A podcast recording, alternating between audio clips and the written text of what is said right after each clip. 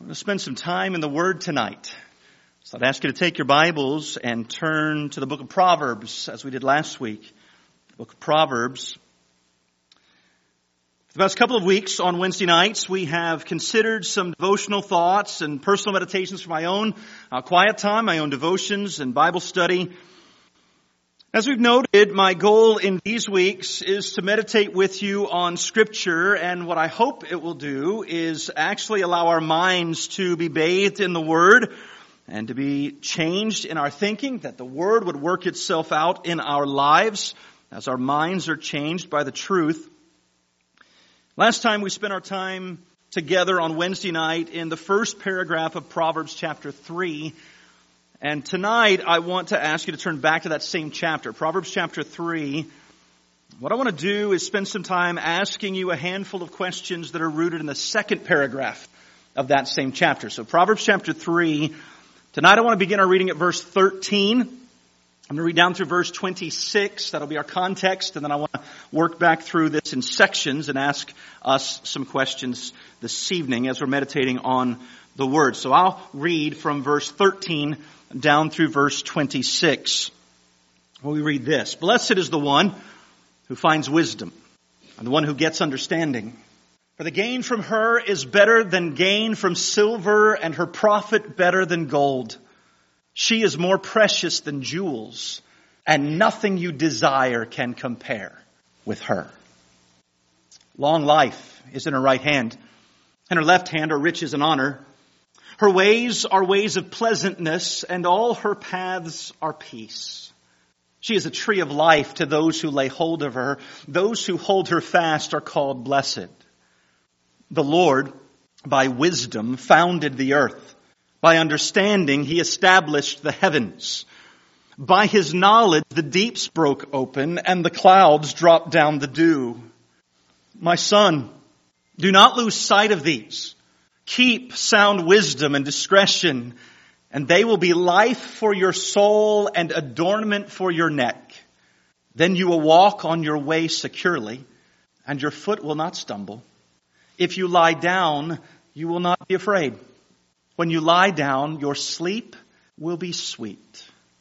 Do not be afraid of sudden terror or of the ruin of the wicked when it comes, for the Lord will be your confidence and will keep your foot from being caught. So we noted last week, the book of Proverbs is a book of biblical wisdom. We said that Proverbs is a book that calls us to pursue godly wisdom and Proverbs also provides us with godly wisdom. That's what this book is for. It's intended to give us wisdom. But before we go ahead tonight further and, and kind of dive ahead into this passage, I want to take just a moment and attempt to give us a definition of that central foundational term. There are a number of definitions. I, I have I've studied many of them over the years. I've tweaked and, and tried to define this various ways. But tonight I want to offer a definition that's going to do my best to capture as much as I can of what the Bible says when it uses this term, what it means. Because the fact of the matter is that one of the best ways to define a term is by considering its context. And, and this word is found all over scripture. And so there are a lot of contexts to consider. So, so what is the whole of scripture intending us to understand when we consider wisdom? And as I said, this has been attempted by many. I'm going to uh, kind of take some of what I've gleaned from various places and put together a definition for us tonight. I would define wisdom tonight this way. I'd argue that wisdom is having the biblical knowledge, practical understanding, and God-given strength of character that it takes to do what is right and best in any given situation for the glory of God and the good of all involved. This is an attempt, okay, to try to capture as much biblical material as we can to take this idea. What is it talking about when the scriptures address this concept of wisdom? It's biblical knowledge, practical understanding, and strength of character that does something. It doesn't just know something. It acts on those things. And it's what it takes to do what's right and best in any given situation. Most importantly for the glory of God. But also for the good of all involved. we read this term and I think if we're not careful, we read right over the term.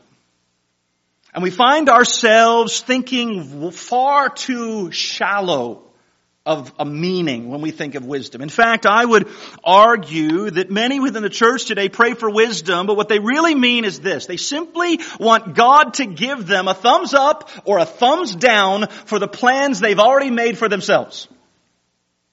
They think wisdom is simply getting God's little stamp on what I already want to do. Wisdom is just give me a yes or give me a no so I know if I can do what I want to do or not. It's not, God, change the way I think.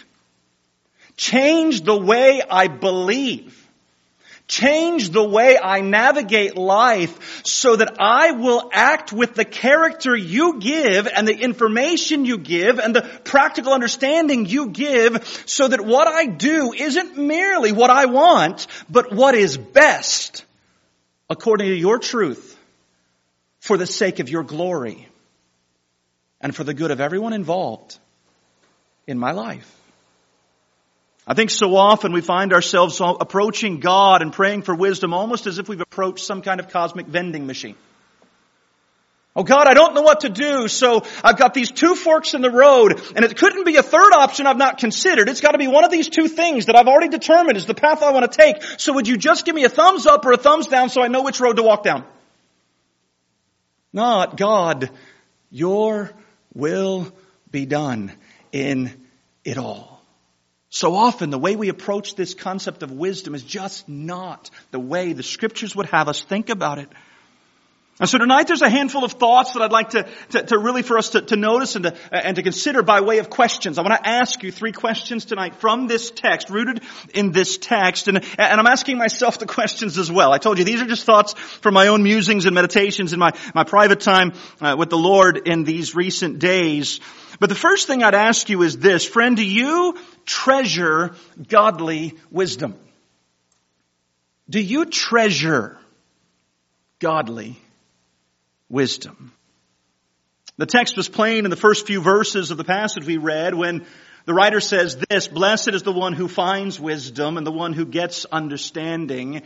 And we all would say yes and amen, but I would say how heartily are you saying amen? Because it goes on to describe the way our hearts should long for this and, and rejoice in this and count this as, as glorious treasure. Why? For the gain from her from wisdom is better than gain from silver and her profit better than gold. Okay, that's a perspective changing statement. Wisdom is not merely something I can flippantly find or not find and figure I'm going to be okay regardless. No, this is something I treasure, I value more than anything else. In fact, he goes on and he says in the next verse, she, wisdom, is more precious than jewels. And nothing you desire can compare with her. Long life is in her right hand. In her left hand are riches and honor. Her ways are ways of pleasantness. And all her paths are peace. She is a tree of life to those who lay hold of her. Those who hold her fast are called blessed. You know, the language used in these verses, if we stop and think about it, really, friends, is mind blowing.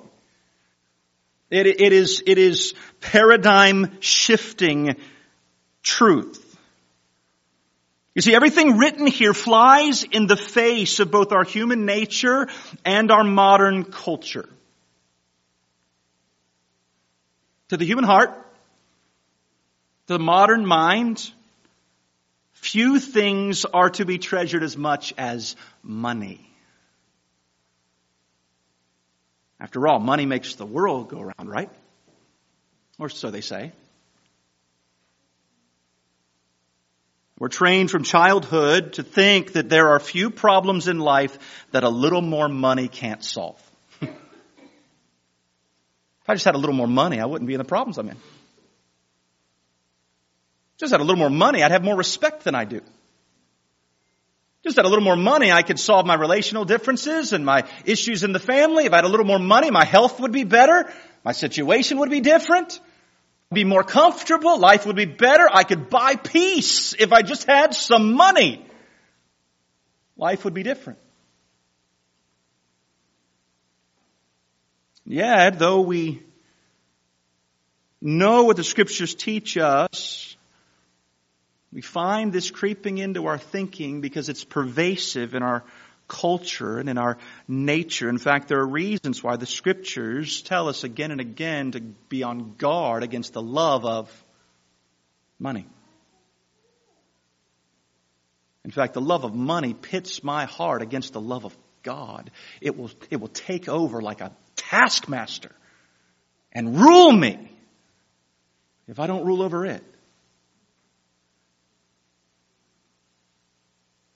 In fact, our text tells us that nothing, nothing is to be valued more than wisdom. And the language is plain. The gain from her is better than gain from silver. The, the gain from her, the profit from her is better than gold, verse 14 says. We look at our culture, we look at our nature, we realize the pull of our hearts, we listen to the warnings of scripture that tell us what we're like and how we think. And yet there still is some common sense among some who look at all of this and say even the rich aren't happy. And so we hear the common statement repeated as almost a mantra uh, that's a warning just in the, in the common culture at times. Well, money can't buy happiness, right? Money can buy a lot of things, but it can't buy happiness. Friends, wisdom, the text tells us, provides far more than money ever could. In fact, the text tells us that wisdom is far better than any amount of riches because as the text tells us in verses 17 and 18, wisdom leads to life. It leads to honor. It leads to pleasantness. It provides peace.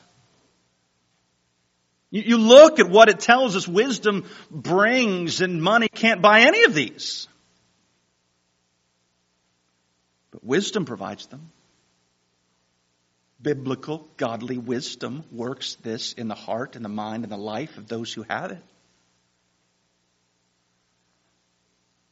Let's be honest, no amount of gold or silver can purchase this kind of blessedness. Fill your bank accounts and fret that someone else is going to take it, right? But God fills your mind and heart with His wisdom and it changes everything about your life. So again, I want to ask the question, friends, can we honestly say that you and I treasure, treasure godly wisdom? Do we kind of approach wisdom with a, well, I hope the Lord gives me, but if not, I'll be okay. Do you understand that the text is telling us without His wisdom, we will not be okay?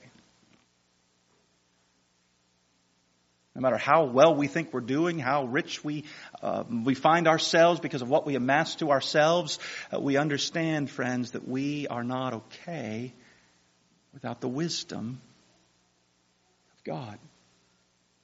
Do you treasure His wisdom? Second question I'd ask you from the text is this. Not only do you treasure godly wisdom, but secondly tonight, do you honor godly wisdom? What's your view of wisdom? I mean, how do you think about it. Just look at the next two verses in the passage. When we read this, the Lord by wisdom founded the earth. By understanding, He established the heavens. By His knowledge, the deeps broke open and the clouds dropped down the dew. You say, Pastor, what in the world is it talking about? If you stop and you, you mull this over a little bit, I think it becomes pretty clear pretty quick that true biblical wisdom is so much more than merely being smart or knowing how life works best or having momentary insight into a particular isolated incident. That's how we tend to pray, right? I don't know what to do about this, so God give me wisdom.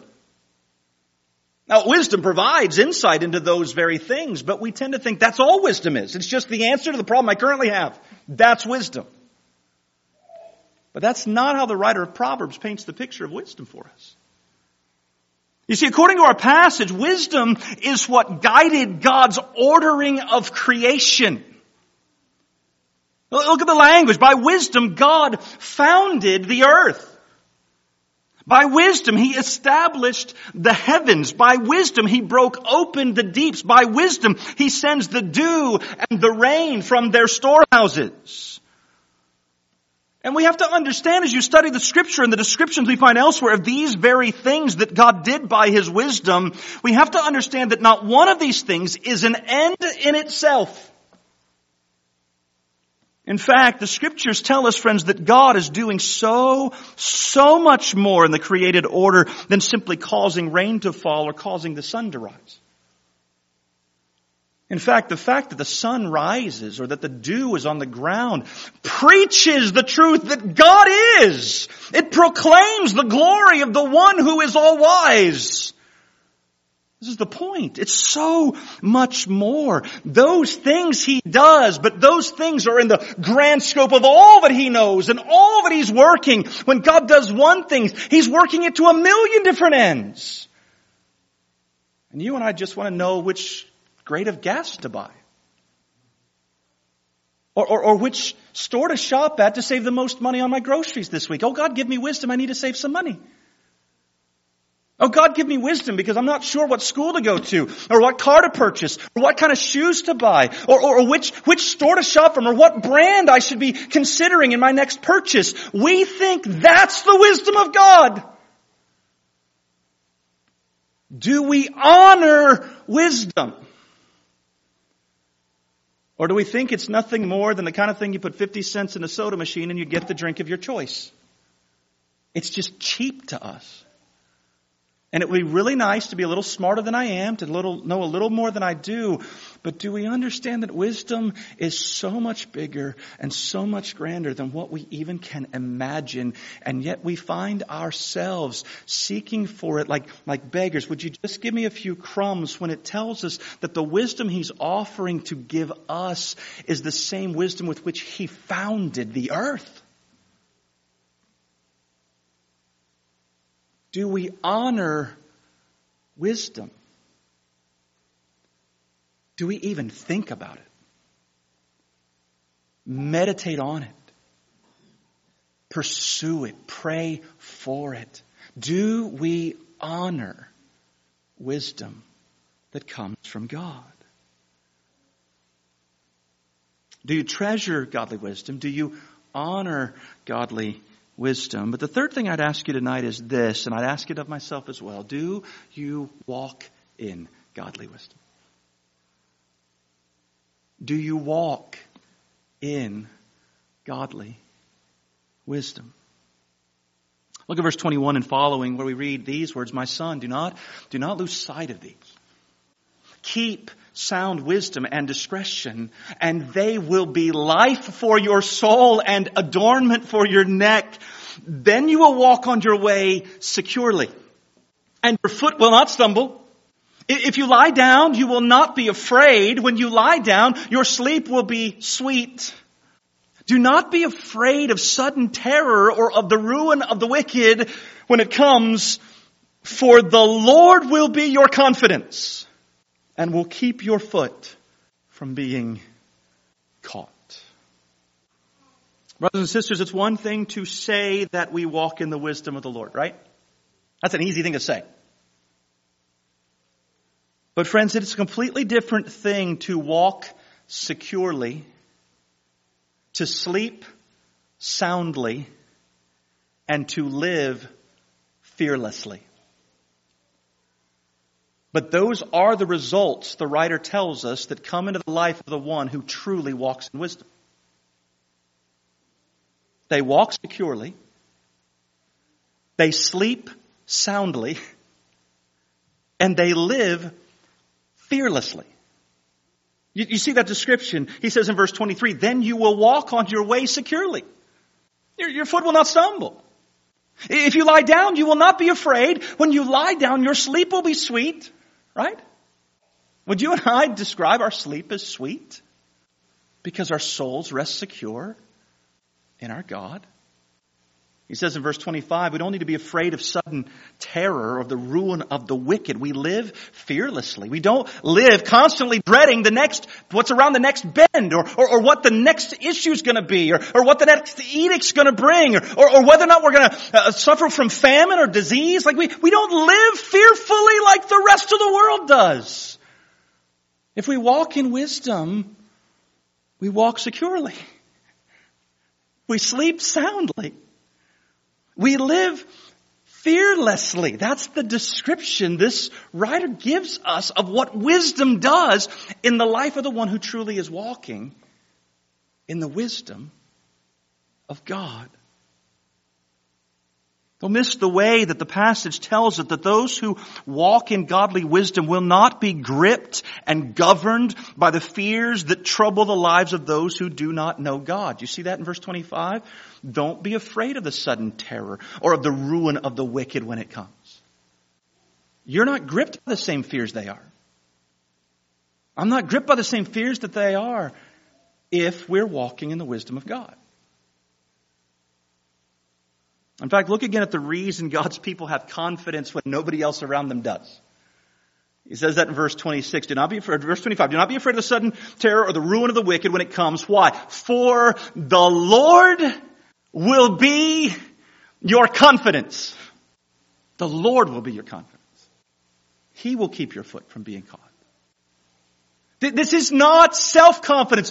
I'm wise, therefore I'm safe, right? Look at me. I make good choices and I've made good decisions and I planned well and I bought the best brand and I've got the most money and I've got the, the wisest plan for my life and, and so, and so I don't need to fear because I, I make really good choices. No, your confidence is never in you and it's never in me. Our confidence is always in the Lord. The Lord will be your confidence. Not you and your choices, not me and mine.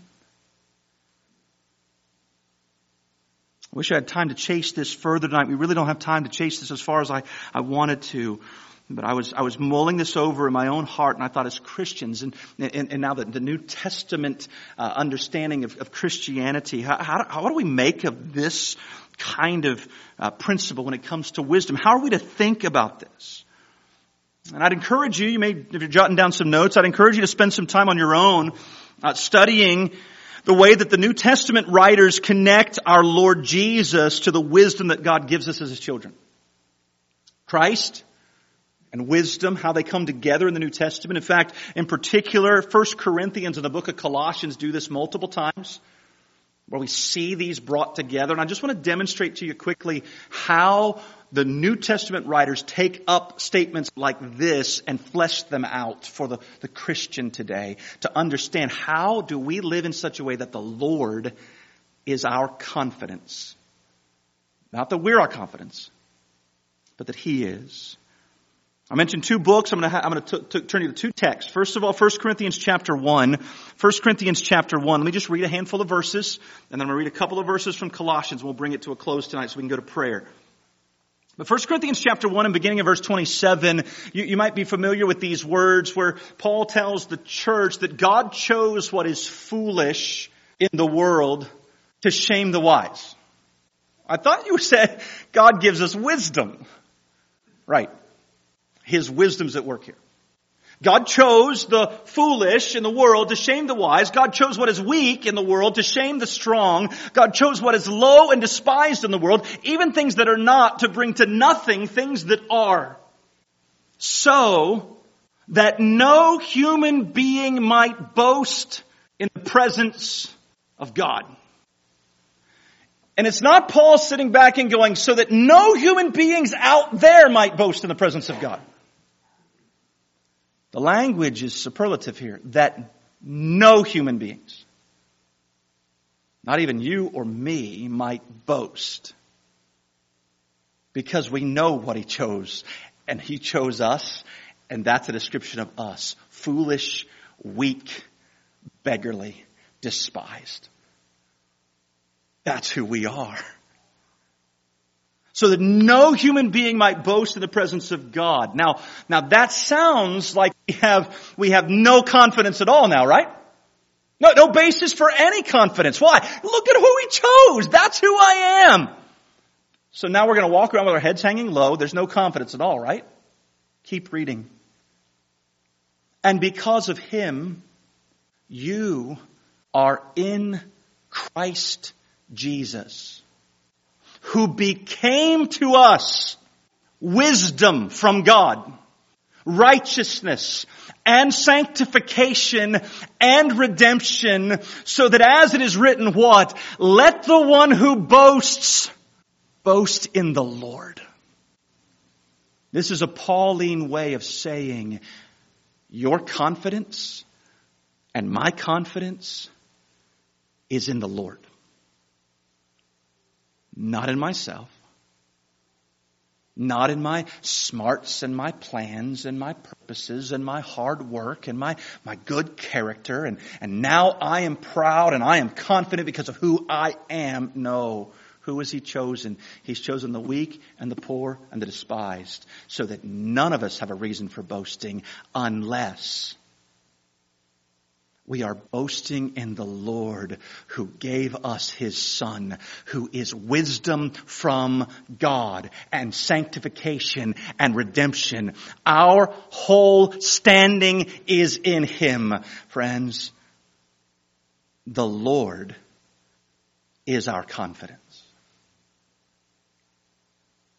Not only does he deal with Christ as our wisdom here, but Paul again in Colossians chapter 1 does something similar as he's making much of Jesus. And in Colossians chapter 1 and verses 27 and 28, you may know these verses, the apostle Paul says this, To them God chose to make known how great among the Gentiles are the riches of the glory of this mystery. What mystery is he talking about? Which is Christ in you, the hope of glory. What is your hope of glory? Your confidence that one day you will not be left to yourself or, or left to damnation, but you will be ushered into the very presence of God, into the glory that has been promised to His own. What is your hope that you will one day be in glory, friend? It's not because you happen to be in this building tonight. When there are lots of people who aren't in a building like this in our town.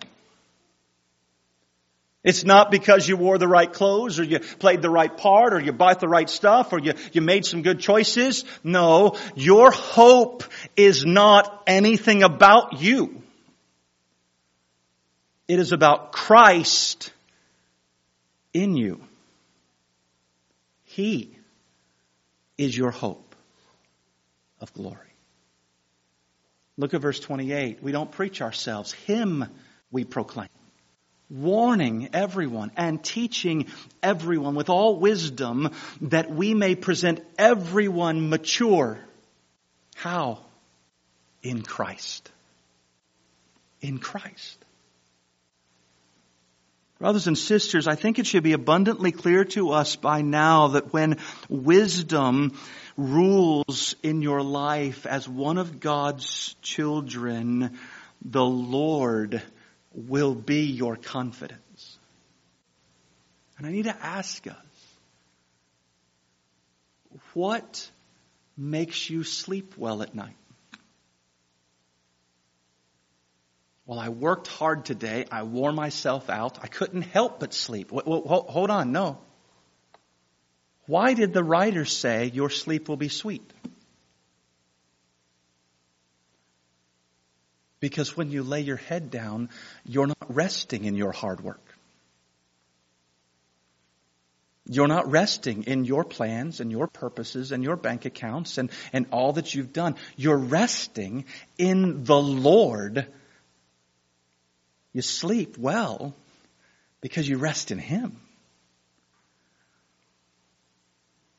So I have to ask us again tonight, do you, do I walk in wisdom? And one of the ways we measure whether or not we are walking in wisdom is the things we talked about earlier. Are we living fearlessly? Are we sleeping soundly? Are, are, we walking securely, understanding that at the end of the day, our confidence is never in us? But always in Him.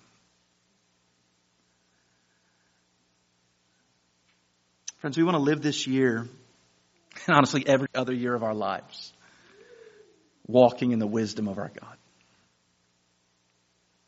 It should be our desire. It should be our prayer. It should be our pursuit to walk in the wisdom of our God. So tonight, as we go to prayer, I want us to pray as those who treasure, truly treasure and honor and walk in by His grace, godly wisdom. I find myself already this year reading back through passages I've read for many years of my life, but I've been finding those things challenging my own mind and heart and soul to ask questions about have I come to the place where what I think of wisdom is is less than I ought to be thinking. I'm not honoring it as I ought. Am I, am, am, I, am I hoping for wisdom, but at the end of the day, I just want to be a little smarter so I can be a little more confident in myself? Which is often what humans want, right? We just want to know a little bit more than we know now so that we can feel a little bit better about the choices we're making.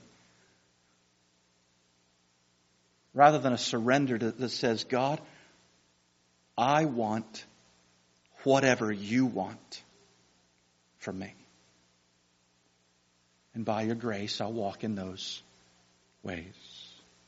So let's pray as those who treasure and honor and walk in godly wisdom. And by His grace, may we see the fruit that He's promised He works in the hearts of those who surrender to Him and pursue and walk in His wisdom. All right? Let's pray like that tonight.